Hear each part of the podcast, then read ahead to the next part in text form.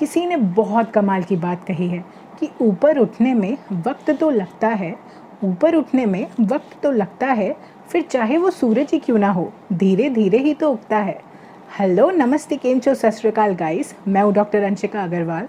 आप बहुत मेहनत कर रहे हैं ना? बहुत सारे काम कर रहे हैं, पर रिजल्ट्स उतने नहीं आ रहे। और आप सोच रहे होंगे कि मामला कहाँ अटक रहा है, क्या वजह हो सकती है? तो आइए, मैं आज आपको बताती हूँ मोटिवेशन का डोज पार्ट वन में कि क्या रीज़न हो सकता है एक स्टोरी के थ्रू आई एम श्योर अगर आप ये कहानी को एंड तक ध्यान से सुनेंगे तो आपको खुद ही वो रीज़न मिल जाएगा कि आपके इतने काम करने के बाद भी आपको रिज़ल्ट क्यों नहीं मिल रहे।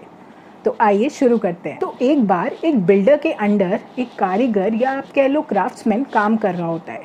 वो कारीगर काफ़ी दिनों से सोच रहा होता है कि बॉस को कहकर अब मैं रिटायरमेंट ले लेता हूँ, क्योंकि उसकी एज भी काफ़ी हो रही थी।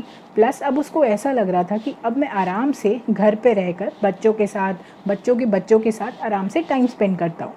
तो एक दिन उसने फाइनली डिसाइड किया कि आज मैं बॉस से जाके बोल ही देता हूँ। तो फाइनली शाम को घर जाने से पहले वो उस बिल्डर के पास जाता है और बोलता है कि बॉस अब मुझे रिटायरमेंट चाहिए।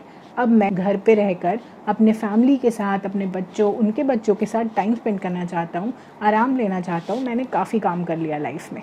तो उस बिल्डर ने बोला कि चलो ठीक है, जब अब तुम डिसाइड कर ही चुके हो और तुम्हारी एज भी काफ़ी हो रही है तो तुम ले लो रिटायरमेंट बस एक हमारा लास्ट प्रोजेक्ट है, वो कर जाओ, सिर्फ़ एक लास्ट तो उस कारीगर को गुस्सा तो बहुत आया, पर उसने सोचा, बॉस की बात तो माननी पड़ेगी। आखिर बॉस तो बॉस होता है। जाते जाते भी एक लास्ट काम दे के जा रहा है। तो उस कारीगर ने बिना मन के बॉस को कह दिया कि, ठीक है, चलिए, कर लूँगा लास्ट काम, बता दीजिए क्या करना है। तो बिल्डर ने उसे सारी डिटेल्स दे दी और कहा कि कल से वो मकान का काम शुरू कर देना। उस दिन तो वो चला गया, नेक्स्ट डे आया और उस साइड पे पहुँच के मकान का काम उसने शुरू कर दिया। आज तक उस कारीगर ने जो भी मकान बनाए थे, वो एक से बढ़कर एक बनाए थे। पर अब जो ये वाला मकान था, ये तो वो बिना मन के बना रहा था।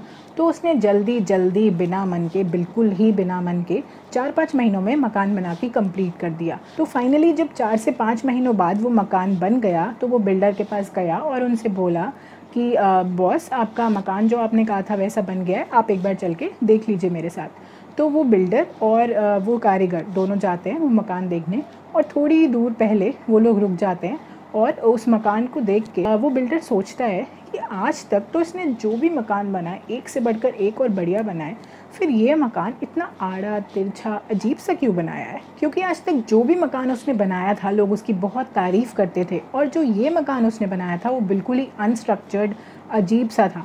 तो बॉस को समझ नहीं आया, पर चलिए क्या कर सकते हैं? उसने बिल्डर को चाबी थमाई, जैसे कि उसने सोचा हुआ था कि ये घर वो उसको देगा।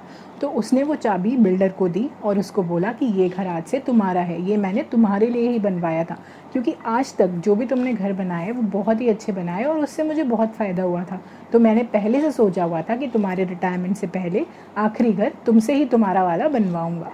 तो जब उस बिल्डर ने उस कारीगर को वो चाबी दी तो उस कारीगर ने सोचा कि, शिट यार, मैंने ये क्या कर दिया? मैंने आज तक इतने शानदार मकान बनाए हैं और ये मकान अगर मुझे पहले पता होता तो मैं अपने हिसाब से और भी अच्छा और शानदार बनाता। ये मुझसे क्या हो गया?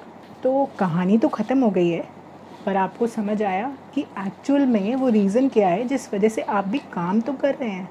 पर आपको वो वाला रिज़ल्ट नहीं मिल रहा, जैसा कि आप लोग चाहते आप भी डेली एक ईट के ऊपर एक ईट रख के आड़ा तेरा मकान तो बना रहे हैं, पर आप ये भूल जा रहे हैं कि वो आप ही का फ्यूचर है।